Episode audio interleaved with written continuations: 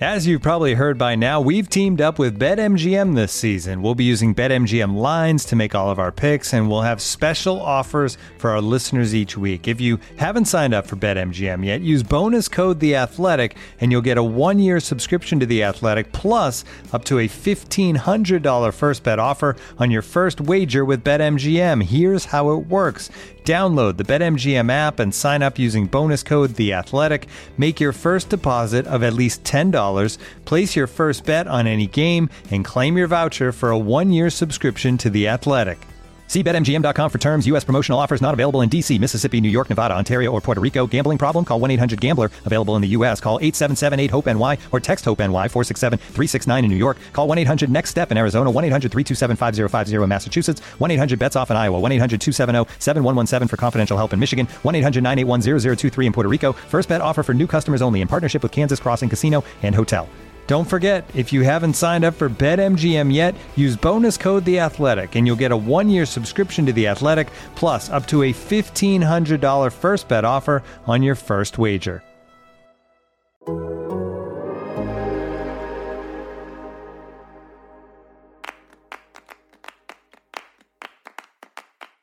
MLS preseasons are underway, and we have just one week to go until World Cup qualifying starts up again.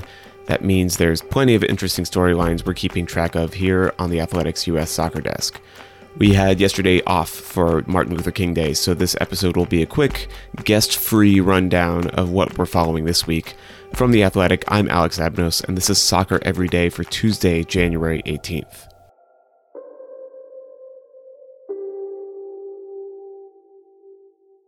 First, as always, your TV guide for today, and all times are Eastern as usual. We'll start, of course, with the Africa Cup of Nations, where Group B and Group C each wrap up today. Group B games are at 11 a.m. That's Malawi versus Senegal, which is on beIN Sports Extra. That's available for free. And Zimbabwe versus Guinea is on another beIN channel that's only available to beIN subscribers.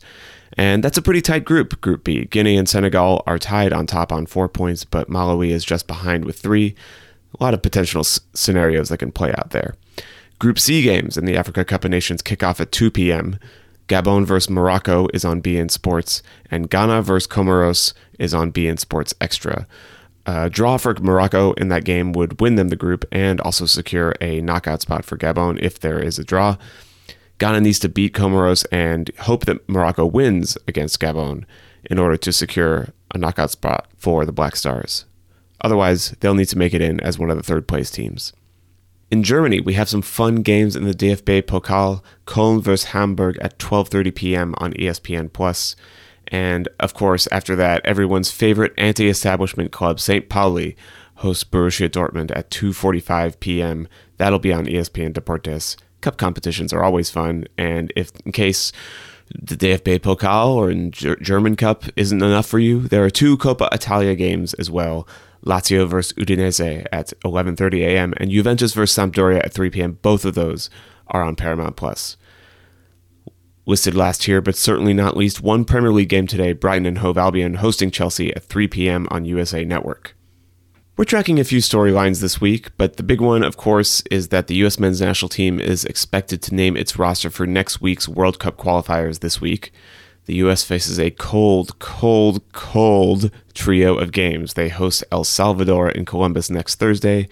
They then travel to beautiful Hamilton, Ontario to play Canada on the 30th, and then host Honduras in balmy St. Paul, Minnesota on February 2nd. Let's hope they don't have to play that last game over and over and over again like Groundhog Day on, on Groundhog Day. The projected low temperatures are in the single or negative digits Fahrenheit for the rest of this week in St. Paul, so it'll be interesting to see how they deal with all of that. Sam Stejskal happens to be writing a story about it, which you can read on The Athletic. One player who sadly won't be there for those World Cup qualifiers is Canada's Alfonso Davies. His club Bayern Munich said last week that he was suffering from myocarditis, which is heart inflammation. He recently had COVID 19, and they're saying it's related. Luckily, it sounds mild and temporary, but Davies will miss those upcoming games for Canada, which is a pretty big loss for them. It'll be interesting to see how they deal with that absence. And as I mentioned at the top, preseason has begun for MLS teams by and large, and the rules for the league's new reserve division are becoming clear. Many of them reported for the first time in Jeff Rueter's latest story on The Athletic.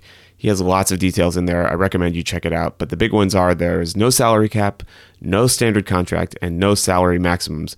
Pretty interesting for a reserve league in MLS, which has all of those things. Thanks for listening to Soccer Every Day. I hope you found this quick guide helpful. This show is produced by Mike Zimmerman with help from John Hayes.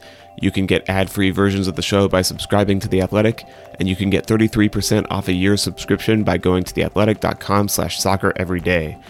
We'll be back with more regular episodes later this week. For now, thanks for listening, and happy soccer, as always, to all of you.